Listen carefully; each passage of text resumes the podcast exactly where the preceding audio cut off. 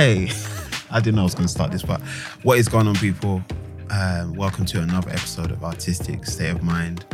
My name is Stephen, aka Smiling Mastermind, aka Ladies Gentlemen, aka The Art Appreciator.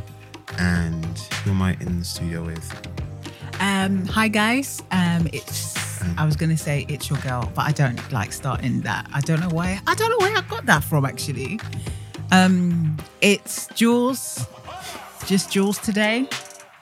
Um, welcome back to another ep of Asom, aka Artistic State of Mind, aka the first and only podcast by young black kids who just love a bit of music, theatre, film, and TV. Yes, yes. And we are here. Stephen, do you want to explain why we have an episode out late today? Um, just some miscommunication. Ah, a That's what I I'm tell. That's some. That's some say.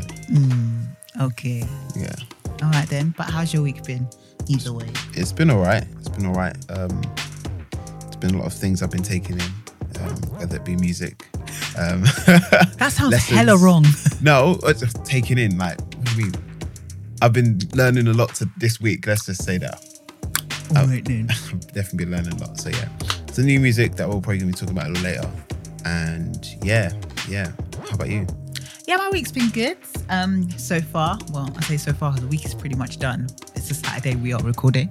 Um, it's been yeah, really good. Got some great news. Um, so I'm going to celebrate later on tonight. I'm off to no, not tonight. This afternoon. I'm off off to a soca fete. So I'm going to So Cafet. yeah, soca fete. I don't know this, but okay. So it's like a, a soca day party. Interesting. Um, so there's going to be paint, powder, and water. And everyone's just going to have a blast of a time.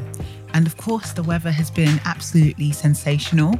Has it? This week, it's, it's been phenomenal, to be honest. But like, heat rash is real. Honestly, man. You got heat rash? my, my skin good.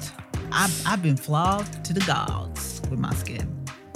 But yeah, no, the, the weather's been kind of been really good. I've not, well, in the morning before I leave for work, I've had to wear a jacket. But then by the time I leave the office around 5.30, because at 5.30, um, I've not had to wear a jacket. It's quite warm outside, got the shades on and everything. Mm, nice, So yeah, nice.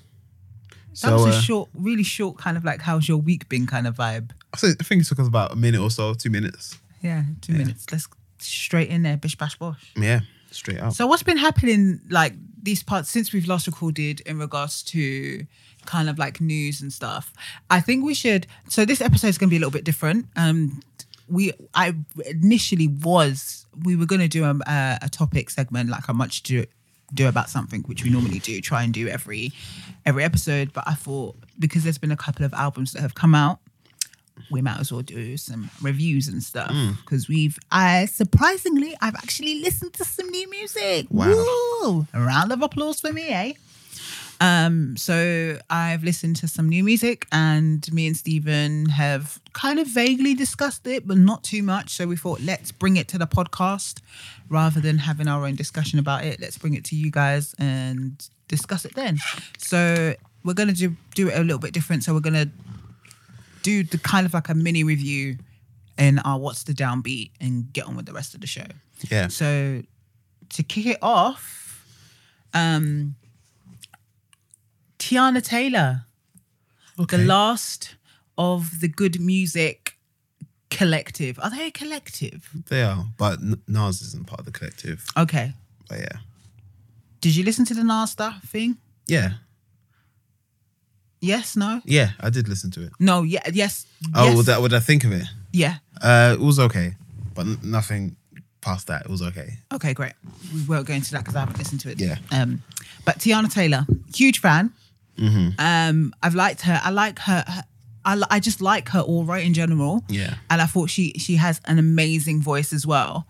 Um, so obviously when they said that she's going to bring out a new album, I was like, yeah, I'm here for it. I, I think even though I guess I don't really care for Kanye, I actually care for her, and I wanted to support.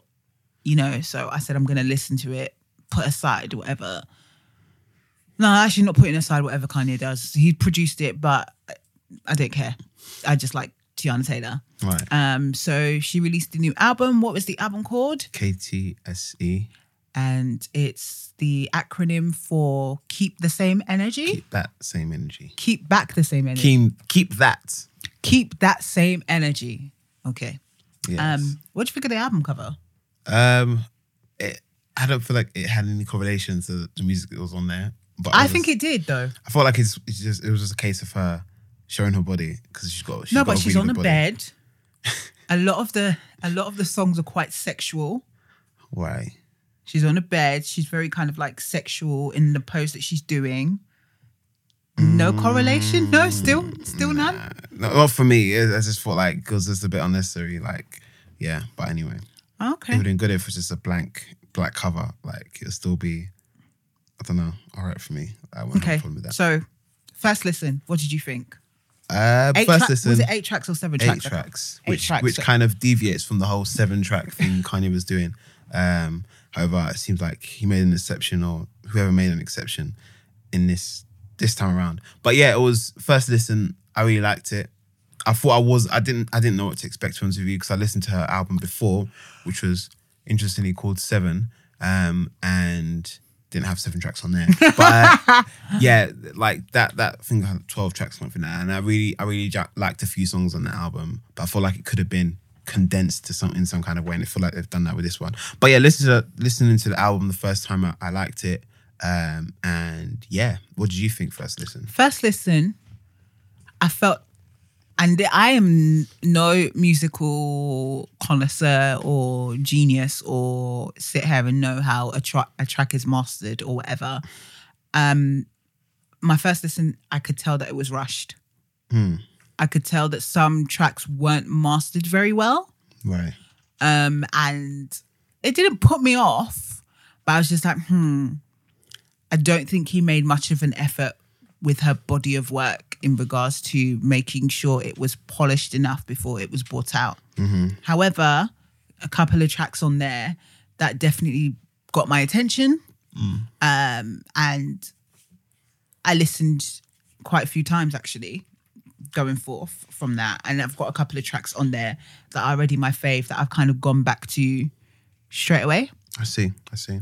Um, after a few listens, it, it's it's definitely grown on me. Um, I think I listened to No Manners. At first, that was the track that I first knew that it wasn't mastered properly. Right. Yeah. That. Okay. I, I get that with that track. I, yeah. I Did you felt not like it- find? it, didn't feel? It didn't feel complete. Yeah, it me, yeah. didn't at all. And it's not even like because it was short, it just didn't feel complete in the sense that there was just a lot that was missing. Mm. Um, but I liked the song. At first I didn't. I was like, oh God. Um, y- you can definitely see the stamp of Kanye on there. He just likes to use these weird ghostly oh noises. I don't know. You had to just. You had to do that. But No, but he yeah. had to. It's I, like- I understand. Do you know what I mean? Like these ghostly kind of like I don't know vibes that just come in from the song, like, and the king of using samples. Mm, he is. He's really the king. So it makes me think, what? What uh, is Kanye really a genius out in these streets, Or is he just remixing songs? brother? Do you know what I mean? question. No, but he definitely he he he doesn't doesn't remix songs. He definitely flips tracks and brings out another uh different quote unquote energy from from um, each track. So all these songs that he's been sampling, like um he done a sample from um I believe it's the Stylistics. Um well he done he done um one from Delfonics to a, a band called GQ to the Stylistics, and Stylistics song was "Because I Love You, Girl," and then which kind of sampled into "A Rose in Harlem." So if you hear like "A Rose in Harlem," that's from a sample from the Stylistics. Um, so yeah, like it's it brings a different. He's flipped that track, and he's made something out of it, and then obviously Teyana's brought her kind of thing to it, and you know that's I feel like "Rose in Harlem" is a lot of people's favorites on that on that album. yeah, So yeah, like it's not something that's that happens all the time in regards to like Kanye always hitting the spot every single time he uses a sample. But I feel like in most cases he does know how to um make make something that's quite old and dated feel quite new and, And modern and yeah and fresh. So I guess so.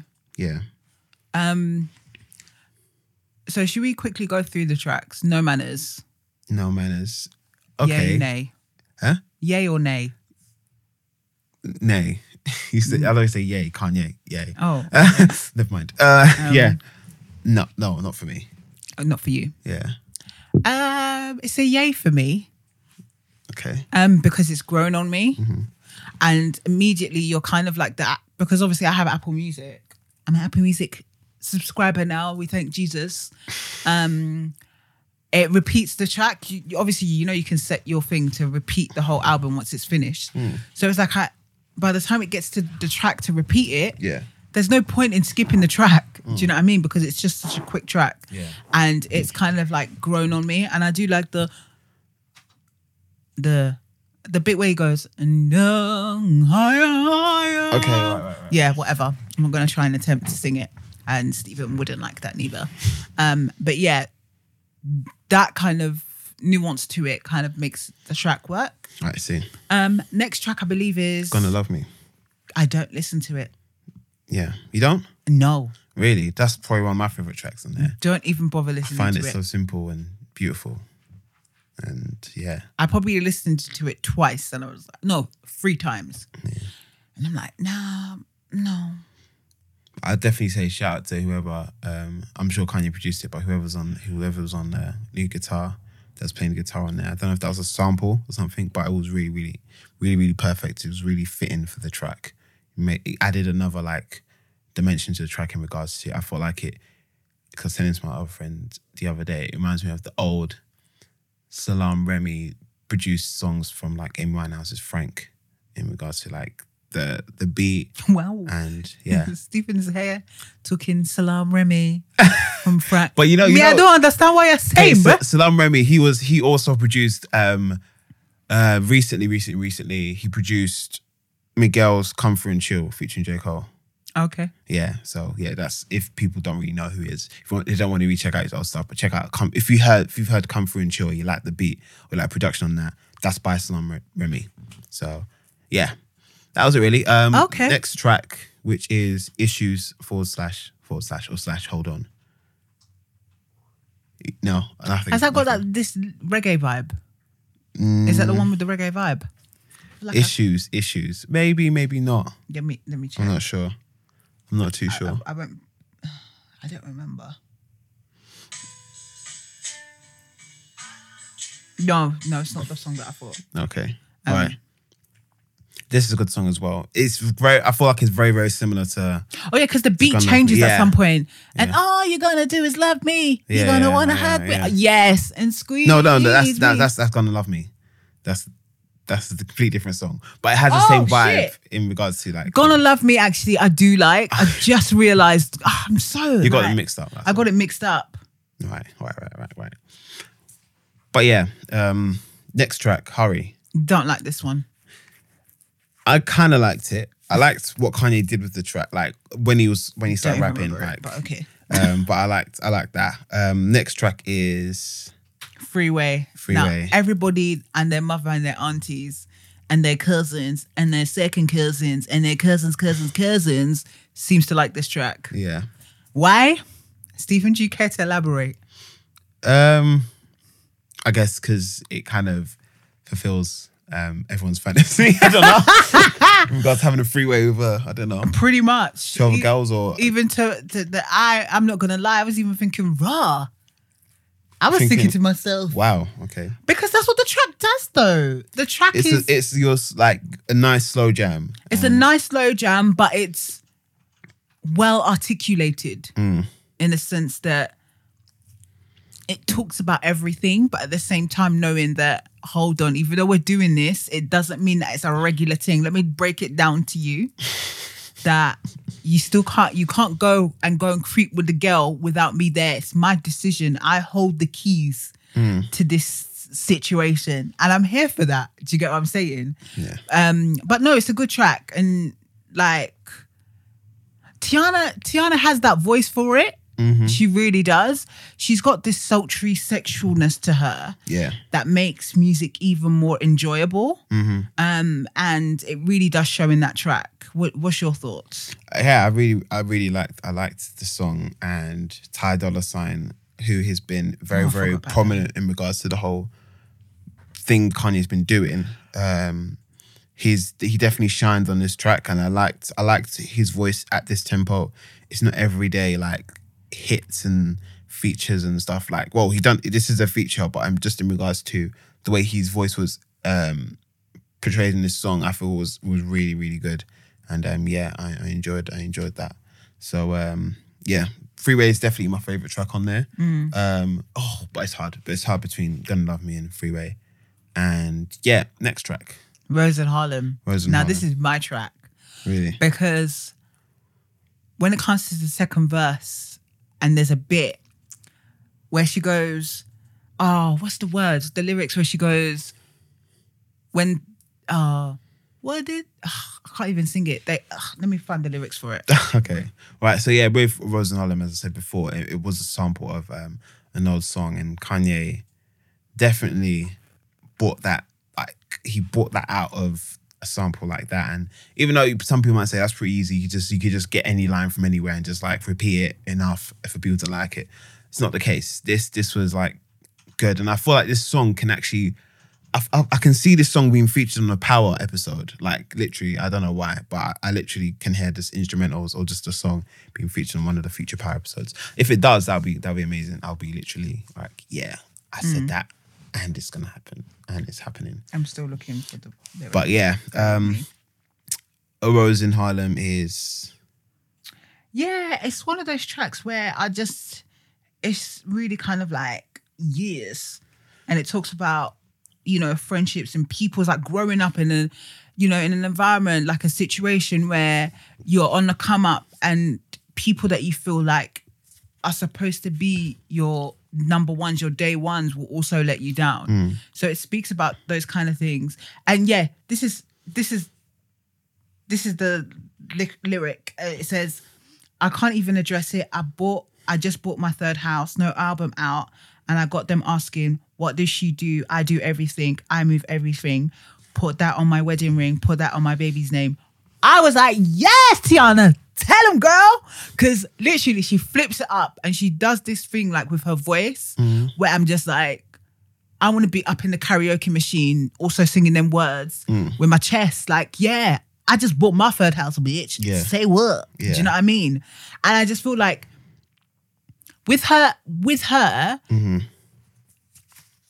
in her music, you can tell that she's speaking her truth. of course. That what we're hearing in her music is really what happens in her life and what she's actually really doing. Yeah. Because don't get me wrong, it's not like to say every artist shouldn't put their personal life out there. But mm. from the little that we see of her, she's very kind of open and very honest about who she is. You see her relationship with her husband and her her child. And I can see that through her music where, you know, where she's talking about the freeway. I can put I, I can see that she that's something she would do. Do you get what I'm saying? She's very much in her music, you see her truth. Yeah. So I really like. I nah, that's my song. That's that like Rose and Harlem is one of those. And um, Never Would Have Made It, which is a sample, well, not a sample, but something off a track um, by Marvin Sapp. Did you see his post about the song? No, I didn't. What, what did he say? He kind of bigged her up Oh, okay. and talked about how how much the song meant to him. I think to do with his father passing or something right. right, right. and stuff like that. But I can't remember exactly where. Yeah. Um, but okay. yeah. I didn't I didn't know that. But um WTP, not really feeling that one. Ah, what this pussy? What this put? I love it. Oh god. Do you know what? Yeah, it just reminded me of the ballroom feel, the kind of like drag, you know, the the LGBT community, the queer. It, I was here for it. I literally was here for it. I could see myself. Not that I know anything about the ballroom or whatever. I'm not even going to try and sit here and pretend like yes, I know all of it. I can see myself going to the ballroom and start voguing to it as well. Like yes, giving them the vogues and the the death drops and all of that stuff. No, I really kind of got that vibe, and I think she said ah, I was on her Instagram, and I think she said something like she might make it into a ball using that song. Yeah. Um, I, I was like, yeah, I'm here for that. Actually, I really do like the song. I really like the song, and I like the who who's the the guy speaking. It's not Big Freedia, is it? I'm not sure. I'm, I don't really like tracks. I've only listened it once and I didn't go back to it You're again. just like, yeah, I'm not here for this. Yeah. Um, yeah, no, I really liked it. It's very kind of like, oh, Big Freedia. What's what? What's she known as? Like, what music scene is she? She's got that. Bounce. Yeah, it bounce. Yeah, Okay. Yeah. um, yeah. So it's got that bounce feel, but with kind of like a again the sultry element to it. Hmm. So yeah, Yeah. So just to like close things off, I feel like when it comes to Teyana, um, and I feel like why fans love Teyana is not just because of her singing skills or dancing skills. Um, it seems And like she's body. yeah, it seems like she's just got that um whole a- appeal. yeah, just around around the way girl personality. Yeah. And she's got great charisma, and um, I think from her reality show, Teyana and Iman, um, to her workout tapes because she has got workout tapes out as well, which is And I love the realness about her. Like sometimes she's like, I eat shit. Like Mm. I'm not gonna sit here and say to you that I'm the healthiest looking person, or I don't have like shit. Like this is naturally how my body Mm. looks like. So don't try and think that you know. I work out intensely because I think she does a lot of dancing. How she gets the way she Yeah. is is through dancing. yeah. So nah, I like I like her realness. I really do. Yeah, and uh, yeah, it just seems like obviously she does she does acting in films as well. So Yeah. it seems like you know she's Byron, do you remember her from Thingy? no. Oh, she was in a Madea movie. Oh, all right. and that was her signature thing. And she does it, Myron, and she's chewing gum. Anyway, sorry guys. Clearly, I know a lot about her. But yeah, she, it seems like she's like constantly proving that you can't really put her in a box, and um, you could say she's she's she's out there like just remaining a, a quadruple threat. And this is a Yeah, um, PSA to Kanye West. If you're listening, if you're not, you know.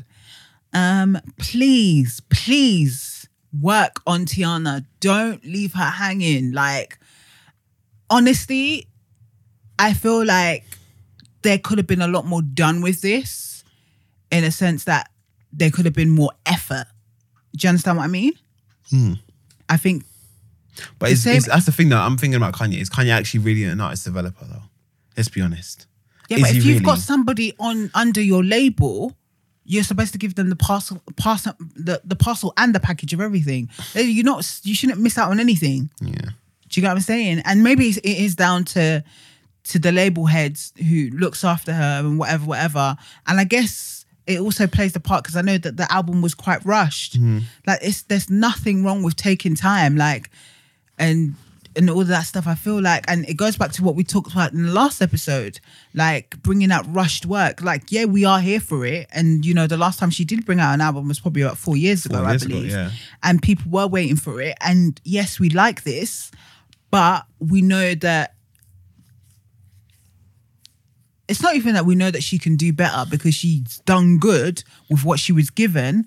But I feel like if there was more push and more to do with the production side in the sense that it was well kind of like tailored, well kind of put together, it would have been fire upon fire.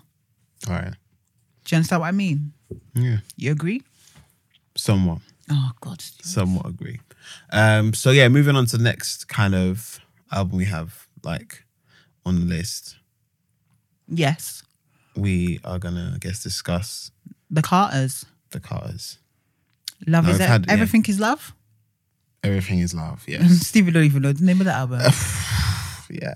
Um, yeah. This this came out what a week ago, I think the 19th of June. nineteenth of June. Oh, probably yeah, ten days. So Yeah, so had they some time to kind of take in, I guess. And yeah, just- they announced it while I think it wasn't their London. Was it their London show? I think it was their second, second or third London show. yeah, sec- yeah. Second, so uh, yeah, with all the speculation about when are Jay Z and Beyonce going to bring out an album, when are they going to do it, when are they going to do it? They were like, boom, here you go. and it seems like it was quite funny that they dropped it around the same time as Nas's one. They didn't even let Nas's album breathe a bit. They're like, "No, we're dropping it right now," and we want everyone. I don't think they it. cared about that, but okay. Is that a thing that they thought about? I'm sure they did consider it in regards Really? to like obviously when you're dropping an album, you're not going to say, let me just drop it on a particular like, let me just drop it right now. It's a case of you thinking who's around you, That's whatever. oh, yeah, of course. Yeah. Industry. So- Forgot. yeah. Um, but yeah, like you know, the album was nine tracks, Mm, yeah. and yeah, it seems like when it comes to people releasing albums nowadays, it's not it's not your 26 track album that's working for people. like We'll it's get to that in yeah, a second. Like dig at someone. Um, but yes, when it comes to everything is love, Yeah. um, they dropped a video which is was ape shit, and people went crazy online because Literally, they went ape shit. they literally went ape shit. Um, um, for Beyonce and Jay Z and the Louvre and Oh God. Do, can we, do, do we have to? Do you have to? guys, really? Are we out here saying yes? Oh my God, I can't believe Beyonce and Jay Z hired out the Louvre. Um, anybody can hire out the Louvre, love. Not anyone. Well, not anybody, but not you know, anyone. it's not that easy. It's I'm not a case sure- just like going there and say, hey, I'm sure you can send an email if you have the right money. yeah. You can hire out the Louvre, love. Do you get what I'm saying? But I feel like Everybody's chill, when, relax. when it comes to obviously this is this is actually it's, it's definitely a big thing. I guess it's the else that we've statement done. behind it. Yes, Hooray. Fantastic. But you sound like a hater. Honestly. I don't, you do. wow. You I'm actually just saying, I'm, do you know what? Yeah. I'm not impressed very easily. That's why. So things like that is just like, okay, like they're artists, they're musicians. Mm-hmm. They're going to go out and look for something that po- potentially could be outspoken, could push the barrier. Do you get what I'm saying? So it, it it's part of what they do. So I, it doesn't come as a surprise to me. Okay, yeah, cool. You got a couple of black people in the Louvre dancing, looking at the Mona Lisa picture with the Mona Lisa picture in it. Yeah, Mona Lisa, Exactly, yeah. all of that. The Van Gogh, Van Gogh, and all of that stuff. Do you like get what I'm saying? Like I, I think just stuff like that is just normal to me. Right. I don't know. Maybe I'm just. I don't know. I stuff like that. I don't sit there and kind of like sit there and really deep the stuff to the point where I'm just like, my God, it's groundbreaking. Hmm. It's phenomenal. It's Could still we a big thing. Could though. we ever see ourselves doing this ten years ago? And don't sit there and do that. I don't know. It's just not me. But anyway, But back to the on. music. back to the music. So uh, yeah, eight track um, album they put out. It's a nine, babe. It's eight. Oh. It's actually eight tracks. Oh, it's eight, but no, you it's said nine. Sorry, it's nine. nine. So, sorry, it's actually nine. Sorry, I've got confused between Teyana Taylor and, and them. Um, yeah, so it's a nine track album, and it start. They started things off with Summer, um, which kind of gives you like a, like rom- a like romantic bliss, and everything's cool and everything's great, and the sun is out, and we're driving in our um, uh, I don't know a car, but we're driving in Cuba somewhere, and life's really good and life's perfect. Um, that's my favorite track. That's what I'm gonna say. Oh, what is, is your favorite track? Yeah, like, Serious. that's the song I've like I've got on the playlist and I listen to like when I'm driving around and stuff. So All yeah. right then. I don't, I just drive around, but if I'm driving somewhere, I don't drive Yeah. around. I haven't got money like that. But yeah, um, yeah, that's that's my favorite track. Um, obviously, there's obviously the song "Love Happy." What did you think of that track? I probably listened to it twice. Yeah, okay. Um, there's "Boss," "Boss," What do you think And then to it. I'm a boss. Oh, okay. I like the okay. song. Okay, cool. Yeah. Right. Um, how about "Friends"? My friends, my friends, better than your friends. Yes. Okay, heard about us. I'm just No. kind of going through a list. No, No.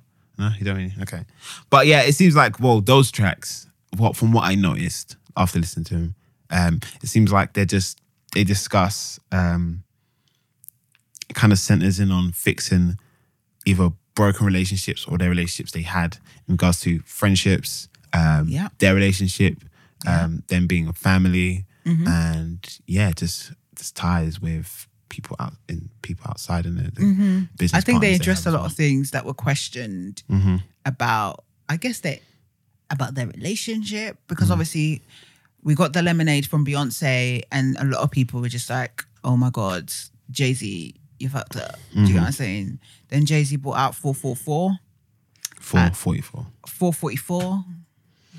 Actually, it's not the same difference. 444. And again, he discussed the subject of, you know, him cheating and all Mm-hmm. this stuff. And it was kind of like, okay, So what's going on? Do you get what I'm saying? And I think this album pieces those two pieces of album together to make us understand and I guess answers the questions of what people had in their mind and the the journey of their relationship once all of these things happen and then kind of like the progression what the next step is for them. Do you Yeah. get what i'm saying? Yeah. um i did i think friends really there was a bit of a dig at someone in particular. Um kanye let's call a spade a spade because i know there was a big deal about him uh, jay-z and beyonce not attending the wedding Yeah. but that was the whole time where Jay Z Everything. must were going through stuff. stuff. And he really kind of like talks about his real friends being there, Yeah. um, especially a friend that lost somebody, but still came round and looked after his kids. Yeah. Those kind of friendships that he values. It's not the friendships that you see on social media. It's not the friendships that you see in the public eye. It's those people that have grown up with you years that you know your kids know as auntie and uncle. Do you know what I mean? So, like, at first I didn't really like the song. Mm. I'm not gonna lie to you. I don't know what it is. I I think for me it's because it's a different sound from Beyonce, Right. Right. and I wasn't sure I was here for it. I was like, I don't like this Beyonce. What is she doing? Like trying to do this trap.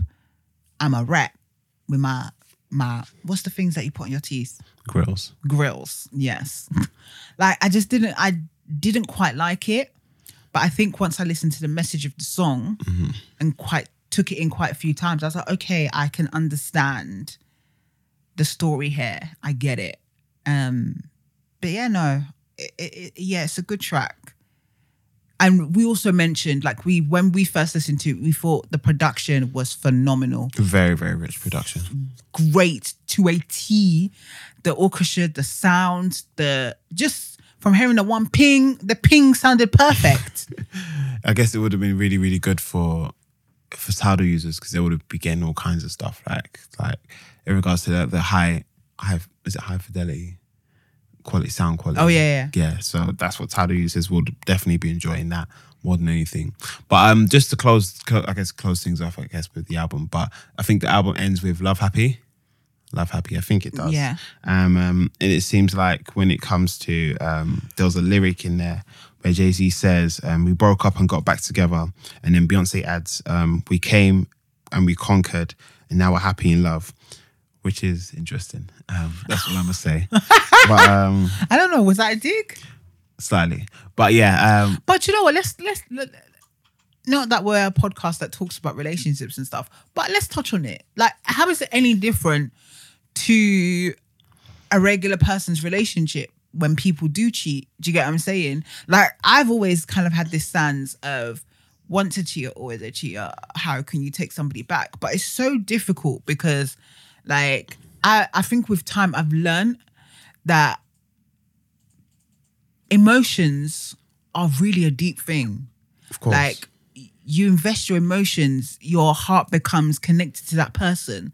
So for you to just completely drop that person because of whatever the situation may be, it's hard in itself.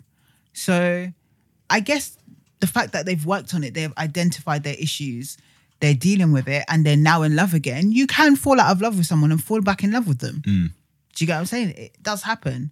that's true. That's true. I guess. Yeah, I guess that's true. But my favorite track is probably Night Nice. nice. Yeah. Okay. Yeah. Cool. I don't like 713. Fair enough. Fair enough. Um we haven't given a mark out of so going back to Teyana's um work, mark out of 10. I will give it a. At this moment, I'll definitely give it an eight. An Okay. eight out of ten. Yeah. I'm giving it a 7 Okay. based on just everything that was discussed and mainly because of the production of it. Fair enough. I'm knocking it down a few. nah, yeah, Okay. because of the production. How about everything is love? Everything is love. Probably a seven too. I'll give that a seven. Um, But just just in regards to obviously we did say earlier the production was very very rich, but I feel like some of the lyrics were quite forgettable. Yeah. wasn't anything that like like listen to. I'm like yeah yeah I can I can I can hear myself reciting that like a little later or that'd be great for an Instagram caption. But nah, but yeah, um, because nowadays that's what we're looking for. That's what we're the looking for, music apparently. we're looking for is the ones where we can do some captions on Instagram yeah or Twitter and and get them likes. tweet yeah but um yeah so i just want to do a quick quick review of an album that um i listened to. I think it came out a week ago or 10 10 10 to 12 days ago. Came out around the same time as um um jay-z's album and jay-z and beyonce's album and it was um Jay Rock redemption. Now he's part he's signed to tde and uh, he's not really. I would kind of, I kind of feel like with TD, they've got so many artists on their on their like label. It's kind of, Really? you can kind of say like good music. It's kind of like the good music as well, but because they've got like Kendrick, they've got SZA, they've got um Ab-Soul, they've got As- Isaiah Rashad, they've got um some guy called something Skywalker. Um, I forgot his name now. Um, they've got Jay Rock. Um, I, I might forget someone else as well, which I'm really upset about. But um, What Brent Faiyaz? No, Brent Faiyaz isn't on there. But Oh, like, I always there was- assumed that he was. Nah, nah. But um, yeah. So it seems like when it comes to um, this album, this album J uh, by Jay Rock, it seems like it was, it's been a long time coming, and um, he's kind of I felt like with in regards to TDE the way they put out their artists and stuff. Kendrick had a great year. SZA had a great year. Um, and then everyone else is kind of like in the background at the moment. Um, people are still waiting on Isaiah Rashad's album. But with Jay Rock's album, which is called um, Redemption. Um, it's it's kind of collection. It's a collection of obviously rap songs, and it just talks about his struggle and his journey uh, as an artist from being part of gangs and things like that. And it's just his journey in in regards to getting out of it. Um, so, you know, when it comes to the album when it when it did come out, he did have a lot of pressure on him in regards to him getting the numbers. And um, with That's, we're still doing this numbers people, thing. people still play the people still play the numbers game. But in regards to like the album itself, I feel like it was a really, really great, great, great produced album. He had some great features on there. One of my favorite songs on there was with J. Cole, and it was called um Awesome. The song was called Awesome, Out of Sight, Out of Mind. And um oh, so close to Assel. yeah, so close to Awesome. Um, and also another favorite track of mine is definitely um, SZA. Well, a song called Redemption featuring SZA, and um, that was a good, good track. But I'll definitely give the album seven point five out of ten. Yeah, that's that's one that that I really, really, really um, enjoyed. So Okay. yeah, yeah. Moving on, you you've got some theatre news, haven't you? No, we wanted to talk about one more, just Which briefly. was which was The Drake one. oh the Drake one. Okay, yeah. Yeah. let's really talk about it because I was like, I was putting a lot of energy in my Instagram post yesterday, and I said, nah, let me bring it to the mic because I'm because it's better that way. Mm-hmm. Um, so it came at a perfect time that we're recording today because Drake dropped his highly anticipated album Scor- Scorpion. Scorpion. Scorpion on Friday Mm-hmm. and today is Saturday. Um, and obviously I woke up in the morning, saw that it was on my Apple Music, downloaded it. So I thought oh, my journey to work is going to be an hour and a bit. Mm-hmm. Have some time to listen to it on my way to work. Um, how about you? Was you Um, I listened to it the morning after, and yeah, I was doing some stuff. I was like, let me just hear it like once and see what happens. I, I to be honest with you, I stopped that particular particular track. Um, tell us the track, bro? I think it was emotionless or something. like Yep. that. Yeah, and it just it was just it was it felt very everything was just meshed into one. Um, but yeah, like it was definitely yeah. What do you think? What do you think? um it was trash. Yeah. let's call it what it is. It was rubbish. Um, I didn't like it at all. I was disappointed. To be honest with you, I'm not the biggest Drake fan. The last album that I've enjoyed listening to was Take Care. I thought that that album right there was a per- just a perfect, not perfect body of work, but it was a great body of work because we got to see like how we just got to see Drake in a different way. But it was a it was this fresh Drake that we kind of was like we knew about, but there was a freshness to it, and I loved that album. I still kind of listen to it now. I think with Scorpion, it just felt like, again, like Stephen said, just a whole kind of like everything was the same. Like I started, I started the album. I got to emotionless. I said, I can't do this. I really cannot do this. This is this song, or this just the first. I think it's the first three tracks. They just sounded all like the same. It just sounded like a roll, like a long continuous track. And I said, I'm gonna come back to this. So I waited for my waited till late in the evening when I was coming back home, coming back from work home to listen to it. Again, nothing. There was no standout lyrics. It just felt like he was rapping about the same stuff. Like his voice just sounded kind of like very one toned in what he was rapping about. It just seemed like pointless rap. Um yeah, pointless rap. And I was just like, rah. Is this potentially and Stephen said this, is this potentially the downfall of Drake with this album? um, I can't remember what song. Mob Ties, that's it. Mob Ties seemed to be the track that was kind of like had a bit of a bop to it. I was just like, okay, he's a little bit different. Even the song with Jay Z, I was just like, ugh, oh, I was just like, I'm not here for this. And then we get to the B side part, and I was just like, I am tired. I said, no, not today, Satan. Really, not today. Um, I'm not gonna lie. I don't like the mushy stuff. I don't like the the the singing. The singing stuff on Take Care was just the right amount. This on here, it just felt like he was pouring out his his like it didn't like what he was saying was just like rubbish. I was just no, I wasn't here for it. I was I expected it because I just knew that this reign for Drake is about to come to an end.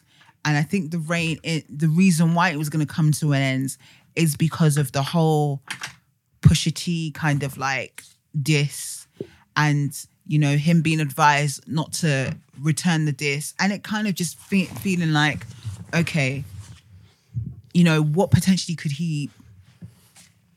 I guess he's, re- we expected his redemption to be that he brings out a fire album. Yeah. And there wasn't a fire album. There was a very average or below average album. Do you get what mm. I'm saying? It's like, you know, when you write one fire essay, your teacher's like, fantastic, great. And it gives you a next question. You bring the essay back and he's just like, I expected more from you, love. Yeah. Do you know what I mean? And it's like we did. And it does pose the question that we talked about in, la- in the last episode in regards to do we expect too much from artists? And how quickly do you expect their work to happen? Yeah. I think for me, Drake should have just called it a day. What was the last album? Again, More life. before that, I've Views. Views. Yes, that's it. before that was Nothing Was the Same. Mm-hmm. Again, all forgettable albums. Everyone is just going to go back to Take Care and the albums before that. Mm. That's how. What that's what I found. I found that every album after Take Care just hasn't lived up to that. Yeah. That's true. Like he's come out with some banger tracks, but those are one tracks from at least one of those albums. Mm. yeah. And you were saying obviously earlier about Mob Ties and how much you like you really like it, and oh, I know I did like it. you did you did like it. oh, sorry. that that had a bop to it. It had it like it's like it flipped the script from Okay. it being the same what felt like the same track from I don't even know what, what number Mob Tie Mob, Mob Ties is. obviously it's, it's number nine, number eight. That is the eighth track. I see. Yeah. And then he says this lyric about I'm a light skinned nigga, but I'm I'm I'm light skinned, but I'm a dark nigga. And I'm just like, Drake, come on. What kind of dead ass, dead ass rap lyric was that? Dead ass. That was so trash. Man, I was just like, you throw that word trash around very loosely. no, but it was trash. I'm not using it loosely. I'm honestly not using it loosely. Man. I'm gonna listen to it again, but I can definitely guarantee you there's no fire tracks on there. Wow. Nothing whatsoever. Fair enough. Fair enough. I I I'll, probably feel the same way. Um, I'm not. Uh, my expectations weren't for this album weren't that great anyway. After him, after he didn't respond to Pusha T's, um, this I felt like in regards to like any kind of credit or like clout I've given Drake that like it's kind of like been declined from that point because I, I've never seen him like obviously I think the whole Joe Budden beef was like whatever, but like this this whole one with regards to like Pusha T saying stuff and just ruining his whole press run in regards to the whole the whole kid thing was um quite funny. So yeah, but yeah, this this Drake album, I feel like this Scorpion didn't really have much of a sting. Way, Banta. but um yeah, um, um, I'm, for the time on. being, I'm just giving it a, a one. wow, Yeah, wow. I'm I'm definitely not doing that. I'm not gonna rate it just yet. Until I've I'm giving it a one. I don't see. Okay, let me start. I'm okay. Let me. I'm giving it a two, You're giving it, a but it two. will go down to one. wow, Yeah. Wow. Okay, but yeah, moving on. Let's see what what we got theatre news. Theatre news. Um, nine nine has been nine nights. God damn it, nine nine. It sounds very Brooklyn nine nine. Nine nights has been transferred to the West End. Woo! Pew, pew, pew, pew. Yeah, you've seen this. Yeah, so I've seen this play um, originally at the National Theatre, um, at the Dorfman Theatre, and again, I did a review about it um, a couple of episodes ago. Guys, go check it out. I thoroughly enjoyed enjoyed it, and I'm so glad that people can now go and see at the West End. So it's been transferred to Trafalgar Studios. I'm trying to open up. Let me just lost something on your phone. Um, yeah, it's been transferred to Trafalgar Studios. Um, and it will be running from the 1st of December to February the 9th with a press night on the 6th of December. And again, directed by Roy Alexander, Roy Alexandra Wheat Wise, Wheat Wise. And it's going to be produced by National Theatre and Trafalgar Theatre. Um, so yeah, um, I don't believe the original cast is going to be joining, but the cast will be announced, is yet to be announced. So that's very, very exciting. Right, right. And um, in other news, recently announced just yesterday is that Misty's also been transferred to the West End Mm, with Arinze Kene. yeah. Um, is is it Arenze or Rinze? Or Rinze. Hmm. Orinze Kene.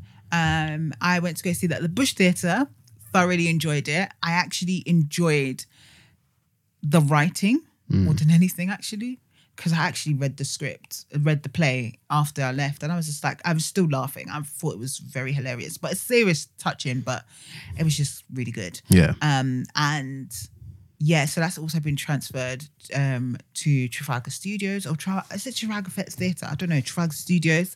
I can't remember the dates it's running from, but tickets go on sale. I think sometime this week. I think the run starts in September, but I'll double check again. I will tweet that. Uh, we will tweet that on our Twitter Mm. and let you guys know. Um, so that's some great news for predominantly black plays just making movements. And there was actually a discussion on Twitter about, you know, are they doing this more for an at the fact that they've seen like an economical benefit in the sense that there's um a, rev- a financial benefit more, or are they doing this in the light of, you know, trying to get more black plays into the West End theatre? So that's a question in itself. That's quite interesting because I did find that, you know, the people, you know, I we've always said the importance of going to the theatre and seeing those black shows and seeing people that that reflect you in theatre, and I'm here for it. I think there has been a bit of a dip, um, and originally what I was going to discuss was my love hate relationship with theatre, um, but we'll do that in the next episode.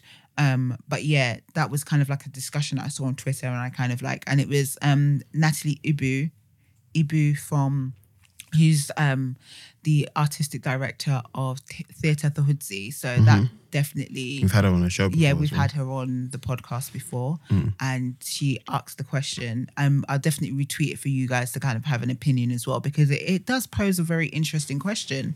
Um, are these are these theatres doing it as a financial financial gain, or are they do they have a genuine interest in black theatre coming to the West End? Yeah. Um, but yeah, so that uh, overall, it's great news because then more people get to see the show. People that didn't have the opportunity because I believe that the run sold out very quickly for both plays. Yeah. Um, if you didn't get to see see it before, now you might you'll get to see it. And I definitely want to take um my partner's my partner, and my partner's mum to go see Nine Nights. So definitely one to go and see. Um, film, film, any film updates? There is. Um, you told me about this a few days ago. Um, Did I? Creed. Oh yeah, I Creed did. 2. I didn't believe there was a trailer out, but there actually was a trailer out. Went to go and see the trailer, and the trailer was pretty good. I was surprised about by what Why I were you surprised? I don't know because obviously I- they've they've changed director. Oh, So Coogler isn't directing oh, is Creed it? 2. Um, it's a new Oh. director called um, Stephen Stephen um, Caple Jr. Oh, Um, is he black? I think he's a black director. Okay. Yeah, and um, Coogler gave Creed like put Creed in his hands and said, you know, take care of it, and Take control. yeah, and Coogler trusts Oh, the him, joys. trusts him in that sense. And seeing the trailer, it did seem like I'm still getting the same familiar feel of the way that the film was shot um, for as the first one. So it, it doesn't seem like it deviates too much, which is quite good. Um, story, I think it kind of takes place. Um, I think just after the 2015 one, so the story doesn't move on that quick quickly from that point. It still has still um, still starring obviously Michael B. Jordan, Sylvester Stallone, and Tessa Thompson, um, and yeah, it's just it's just coming from. I think you see Adonis, which is an interesting name, isn't it? Adonis Creed, um, obviously being played by Michael B. Jordan, being badly injured in a fight before showing um, in him in hospital with his girlfriend, which is played by Tessa Thompson, um, and then yeah, it seems like I think they have a kid now, I believe, or they have some someone else involved. I think they had a kid in the first one, or she announced she was pregnant to him. But yes, well, I guess we'll just see the story, and I think Ivan Drago's still in it, which for, which was in the first one. So yeah, we just to see where the story goes in this one. It's coming out November the twenty first. Also this year. So this year, so look out for it. Look out for it. Yeah. Cool. So TV stuff. Have you Mm-hmm. seen this kind of like trailer where it's just like black actors just talking? I saw a bit of it, but I didn't see it all. and I can't remember. I'm so bummed that I didn't write the name of the actor down. Right. The little um the black boy from Stranger Things is kind of like narrating. I think his name's Caleb. Something Caleb or Caleb. Yeah, yes, Caleb Mc something. something. Yeah. There we go. Um, so Netflix, this is not a movement. Um, this is not a movement. This is not a moment. This is a movement video. Um, we will share that on our socials again for you guys to check it out if you haven't. Um, it was actually released during the BET Awards on Sunday, last week Sunday, and it basically showcased all of the black actors, directors, writers, Influencers. influencers that have been involved in any and every Netflix production or ha- net Netflix. What did I say? Netflix. Netflix Netflix production, um, and uh, and those who played like the leading role as well in most of them. And I hadn't realized that there's quite a lot. But then Netflix has churned out quite a lot of stuff, so you kind of forget the amount of stuff that they have put out. And I was really here for it. I, it was good to see some familiar faces. But somebody said, I think it was um, Timmy from the Nerd Podcast mentioned that um, uh, Titus from um, Unbreakable Kimmy Schmidt wasn't actually in there, which is quite interesting because I was like, rah, yeah, he's not in there. He's also a pivotal person, individual as part of the like the like Netflix family. Yeah. Especially Kimmy Schmidt, Unbreakable Kimmy Schmidt being quite big. Um, but he made that show. The guy is hilarious mm. in Unbreakable Kimmy Schmidt. And, you know, the fact that he wasn't there, maybe it might have been due to, you know, not being available to shoot and stuff like that. I also saw Kano. Kano. the rapper. Kano, the rapper. rapper. Yeah, he's in the actual, he's in the in the visual and the picture as well.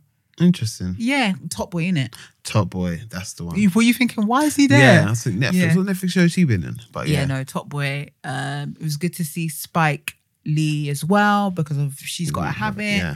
So it was just like a lot of stuff, and I was just like, yes, this is a this i- this is a moment. Mm.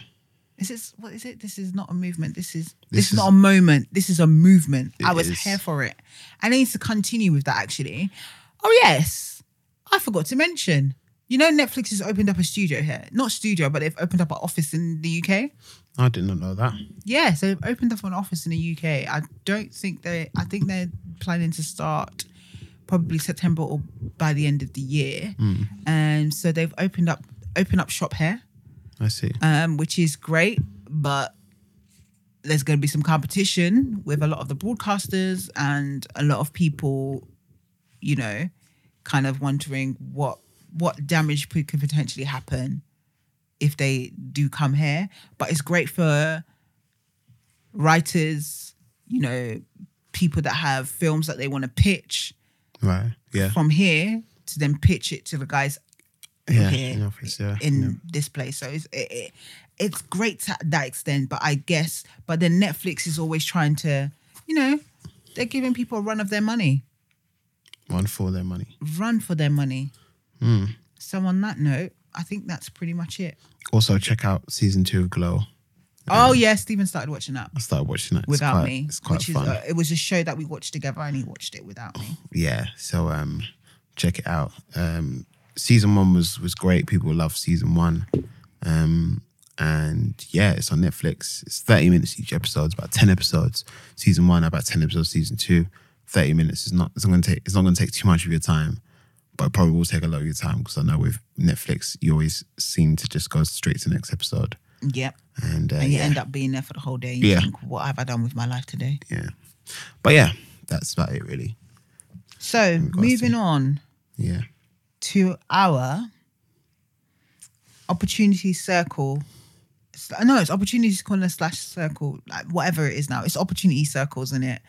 Um, cue music.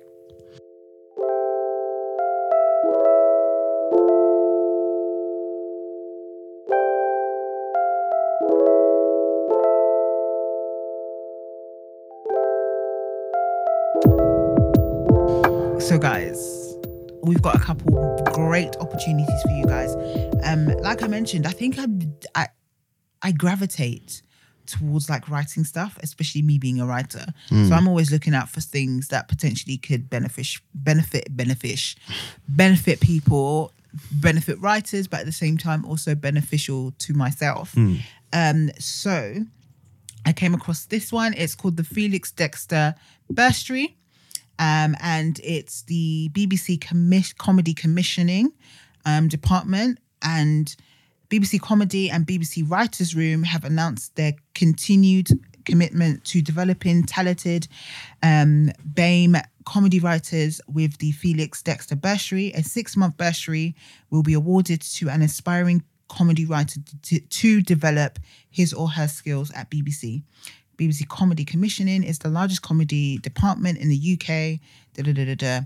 Um, and I won't go into it too much because I've written it all down. So, what do they want you to do? So the guidelines is is that they would like you to answer the a few questions. So they have three questions and they want you to answer them and send it across to them. So there's no scripts that they want you to kind of like have.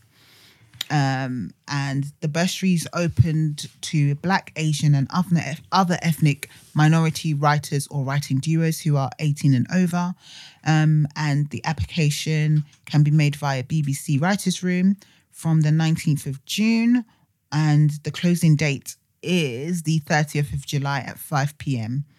Um, the entry require, requirements is a good knowledge of British comedy and comedy television in general, experience of writing to a brief set, write to a brief set by others to outline in your writing CV, excellent communication skills. Um, duos can submit, but no writing teams.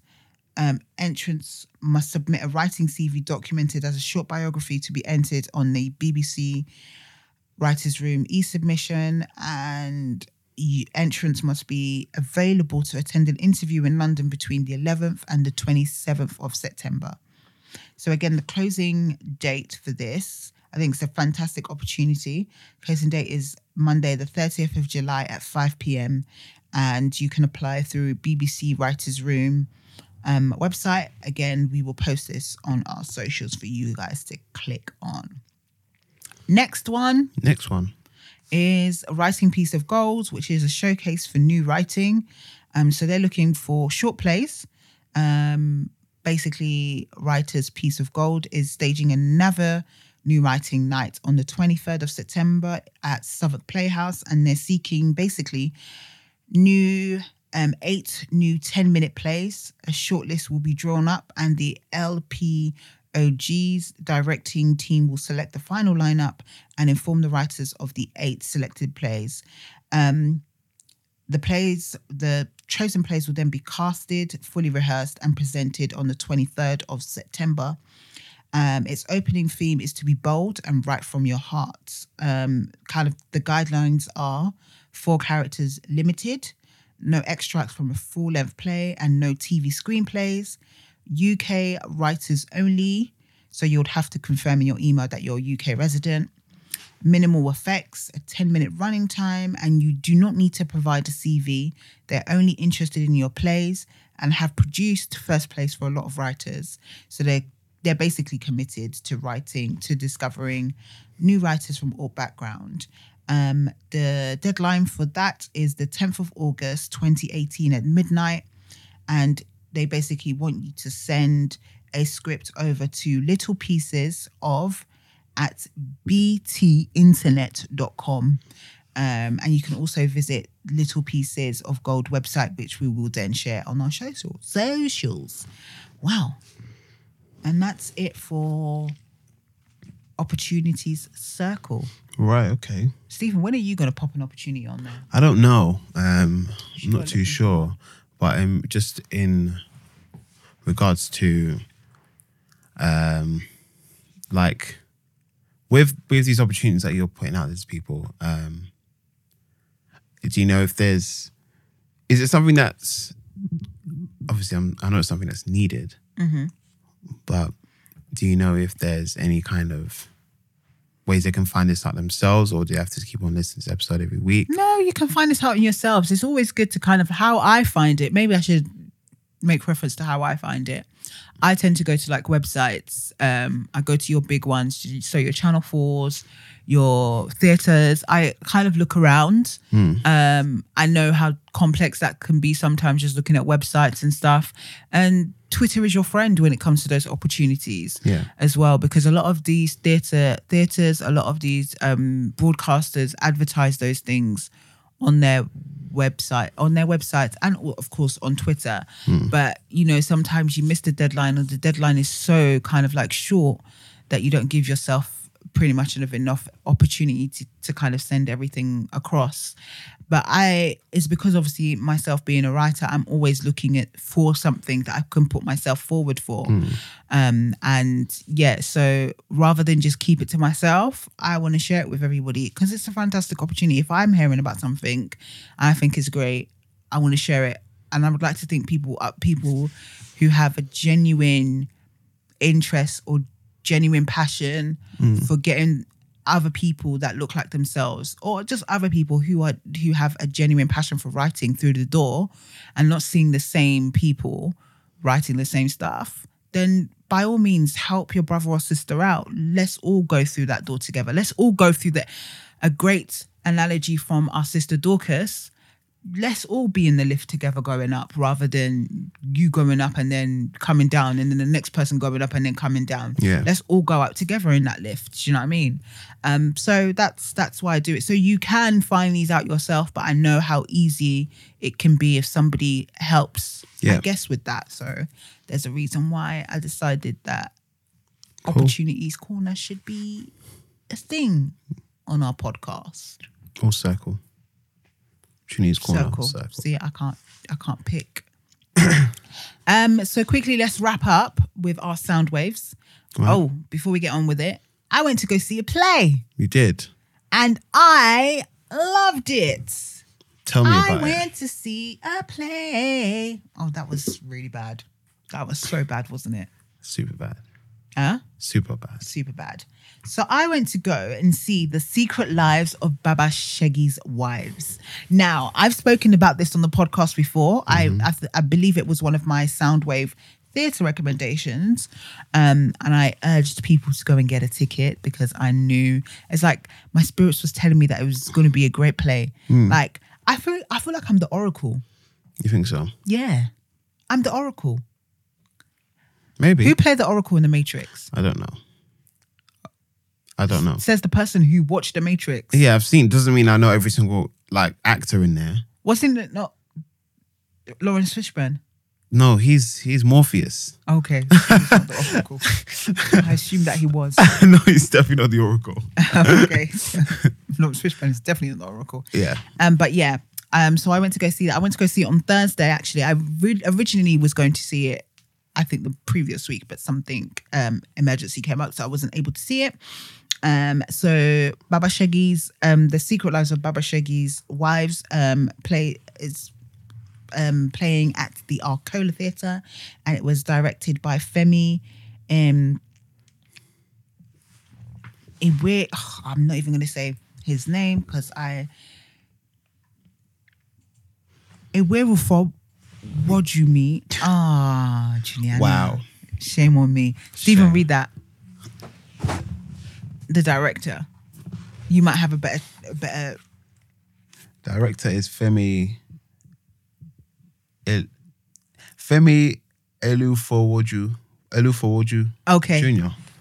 Elufowoju Jr. Ah, we got there in the end. Somebody shout hallelujah. um, and uh, it was originally written as a play by Lola um, Shoni. Shoni, and um, it was adapted into the script that we see today by Rotimi Babatunde. Um, and like I said, I went to go see it on Thursday. I absolutely enjoyed it. So briefly, without giving too much away, The Secret Lives of Baba Segi Wise follows a a well a a rich man, a well looked after man, a mm-hmm. man that has made an entrepreneur that has made himself a lot of money, mm. but has a love for women. Mm. And he has basically four wives Wow. and the story is told via mainly by the four wives and of obviously Baba Segi. Um, so the secret, the secrets, the secret parts of the wives is is the part of the play that I won't give away because obviously you have to go and watch it. It's really really good. It involves a lot of singing, a lot of Yoruba, sing, Yoruba. Um, I felt like it was Yoruba traditional songs. Um, again, speaking Yoruba as well. So I definitely related to it, being that our mum is Yoruba. So it was kind of like, oh my God. And we obviously know the language very well. Our, both of our parents speak it. And I just felt like I was at home. I was genuinely at home. Like I could potentially see the nuances and the, not that, I don't want to do ah ah, the typical ah ah whatever, but the the kind of the jest, the jokes, the the who I found was hilarious was the nurse because you I can tell you this right now. If you was to go to a hospital in Nigeria you will find a nurse exactly like that. And you even see it in the Nigerian films as well. You see it in the Nollywood films. So it was great to see how realistic a lot of the characters were hmm. because I'm sure if you go to a Nigerian household if you go to a Yoruba household you can see potentially somebody within your family that is like that person on stage. Um, but there's not much to, if I just quickly talk about the set, there's not much to it, but the space was used really well. Um, I loved how there was levels. So, you know, a lot of the characters jumped up and you could see them kind of playing up there and the audience is down there. Some of the audience were also sitting up there. Mm. So it was like a climbing apparatus kind of feel to it. Right, right, But right. it worked really well. Like immediate when you kind of see the poster of kind of the play, you assume that it's going to be extra colorful, extra kind of like stage and stuff. Mm. And then you come into the room and you're not necessarily disappointed, but the play in itself speaks. So they didn't have to be all of this hoorah of a, a set piece, if that makes sense. I see. I see. Um, it just worked really well. Um, the dialogue was perfect. The characters were wicked. Um, uh, the direction was fantastic. Um, and I have to give it to the whole cast. I'm not even going to name the cast, but I have to give it to them because, like, it's not easy. I don't even think. Actually, wait, hold on. I'm trying to see. I don't know if everybody's even Nigerian. Um, I don't know if all of the cast is Nigerian, but quite a few of them are. But I can't just assume that because you are Nigerian, Yeah. that you'll be able to speak the language or you have the accent down to a T. But my God, they had the accent down to a T. They had the speaking in Yoruba down to a T that I, it was flawless. Hmm. Because immediately when I watch something, I'm always like, hmm, accent ain't right there right now. I'm not feeling it. And hmm. that immediately kind of like clicks off. It hmm. makes you click off from the play, which is like, I'm not, it's not resonating because I Yeah. don't find it's not authentic. Yeah. But I felt this was just so authentic because it was down. It was per- perfect, and I don't know whether that's to do with the cast being majority Nigerian, but then also having a Nigerian director Yeah. and a Nigerian sc- screen um um scripted ad, um adapter. Um, it, I don't know whether it was down to that, but if it was, it's fantastic and it's important for things like that, especially if you're trying to make a play as authentic as possible. It's better to try and cast close as possible to the people that are reflected in this particular play. And they did that. They Yeah. really did do that. Um, overall, there were some subject matters that was so interesting. And there was a moment I wrote down the stigma with rape and being damaged goods. Now, the culture, and this is not only down to the Nigerian culture, I could say that it, it it's reflective on many different cultures, but I can only speak of my culture, if that makes sense, because I'm Nigerian. Of course. and this whole idea so there was a um the wife called Bolanle um she was she had a secret and her secret was that she was raped at 15 and she got pregnant so she had to have an abortion. Now she hadn't told her mum. And eventually she admitted that to her mum and her mum was like I didn't raise a daughter to be damaged goods or to be raped hmm. things like that like in that moment, you're just like, rah, she really said that. But sometimes, like, and this is not me justifying like the older generation, the older Nigerian generation to say those things, but those things really would actually come out of their mouths. Mm-hmm. And it's sad to hear something like that.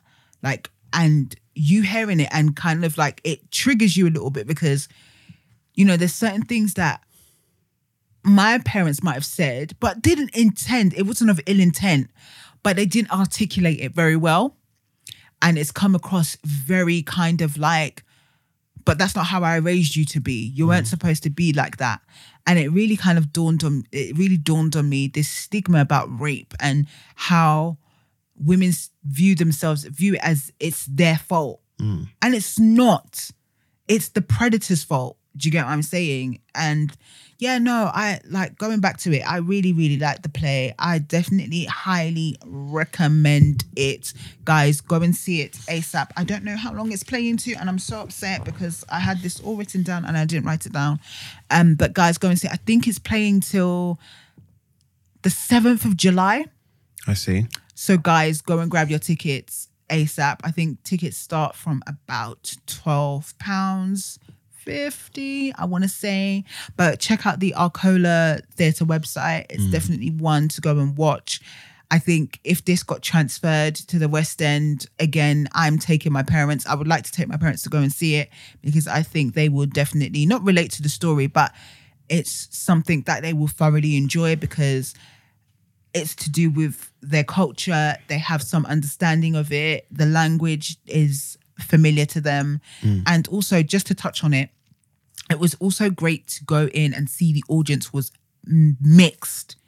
Right. For once, I saw I saw aunties. Really? You know, aunties that you know you would never think that they will go to a play to go and see a play. I saw aunties up in the theater. I was like, yes, I was so happy.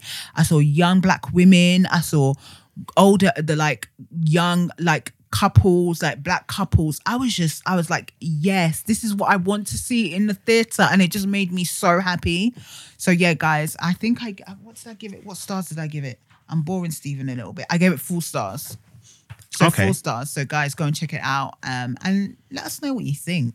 Yeah. Let, let me know if you think I was just chatting too much or if it's actually a genuinely a good play. Great. But yeah. Good stuff. Good stuff. I don't think I have any theatre recommendations this week. Um, but I think actually one I do. There is Honey, is it Honey Brown? Oh, it's our sister's play. Hive on- City. Hive City. Steven's looking at me like, what are you saying, honey, bro? I was like, that's got no correlation. No, but it is. It, it's the producers are Honey Brown. I see, So I the see. company is called Honey Brown. Okay. But Hive City is coming to you guys at the Roundhouse. yes, they are. Um, I believe the it's basically um women of color, um, just putting together a great body of work. So it's a dive. I think a device piece yep. um, exploring um, feminism, the diversity. ah, I can't remember off the top of my head, but it's just exploring a lot of things to do with the black woman. Um, and the I think the cast look great. And we're not just saying that because our sister's in it, but it just looks awesome. It looks like I've been looking at her Instagram and it looks like it's going to be a ball of fun and it's going to touch on some amazing um, issues. And I can't wait to go and see it. I believe they are, it will be playing from the 9th, Tuesday the 10th, Tuesday, the 10th of July to. Saturday the 21st of July. So, guys, go and grab your tickets. I believe it starts from £12.50. £10 to £12.50. Yep. And it's at the Roundhouse um, in Chalk Farm. So, guys, go and grab your seat if you're looking for a new piece um, or theatre that you want to go and see or a new kind of piece of stage that you want to go and see. I definitely recommend going to see it. We Yeah. will be going to see it. And we will also do a review for our next episode. Not our next episode. Our next But- episode? No, next episode It'll probably be in a few weeks' time. In a few weeks' time. so, Um, yeah. So yeah, the the tagline is activate, pollinate, and liberate. Yes. So it's going to be great. I, I'm really looking forward to seeing all these guys, um, all these creatives in one space and doing something that seems like they love. So Mm-hmm. I'm looking forward to it. Um, and shout outs to all the women of color out there doing their thing. Defo. What's Yeah. your track of the week, bro? So moving on to our sound waves, right? Well, we are on sound, Sound waves, but waves, just yeah. Stevens Track Smiling. Masterminds sound waves, I Yeah. guess. Um, yeah, what do I want to recommend this week? I do have a track, uh, and it was a. It's kind of like it's a juggernaut track in regards to in regards to who's featured on the track itself. It's literally like R and B, rap, and like just collective of people. And it the song is called um, "Forever Always." Um, and yeah, You're my favorite song.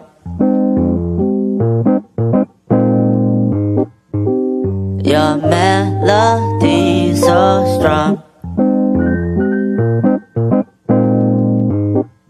When I think of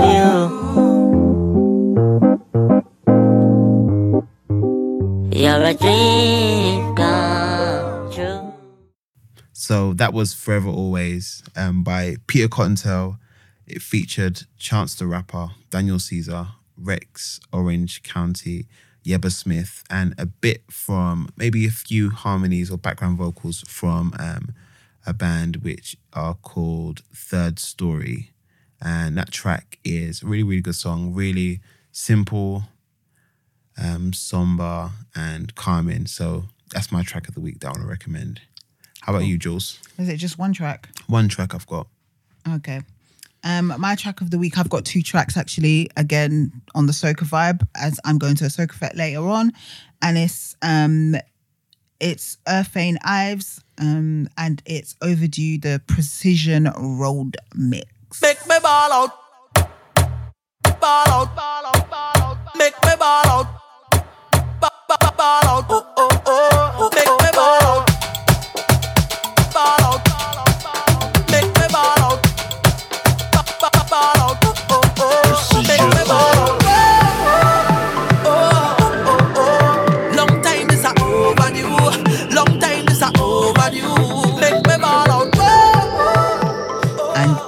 again, whining season. Give a little wine, enjoy yourselves, and do a bit of a shake of the bum bum and everything. So that's my track, my soca track on the lead up to Carnival in August. My second track, um, going back to uh obviously our reviews, has to be Teyana Taylor's Rose in Harlem. Been through more than a little bit, been through more than a little bit, but I ain't calling no names out. No, no free promotions. If it ain't about blessings, I can't even address it. I just bought my third house, no album out, and I got a mask. And what do she do? I do everything, I move everything. Put that on my wedding ring, put that on my baby name. All these fake smiles, these chicks must just came from a dentist. I can tell it ain't genuine. I get so offended. Again favorite track um i hope the pro- i hope brent actually plays my cue lines Of course. the middle part well stephen has to tell him to play it but yeah that's my favorite part Right. it's a good okay. track uh yeah so those are my tracks of um the weekday episode Is Speaking of yeah, just speaking of, it reminded me a second ago. Regards to Harlem, um, Power's back this week.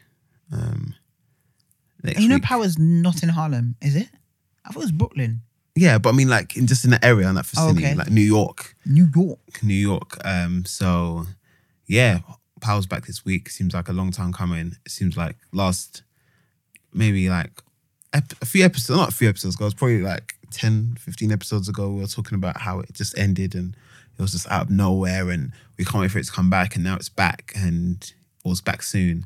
So I'm looking forward to it. Just before you go, any quick predictions? Do you think Ghost is gonna die this season? Yes or no?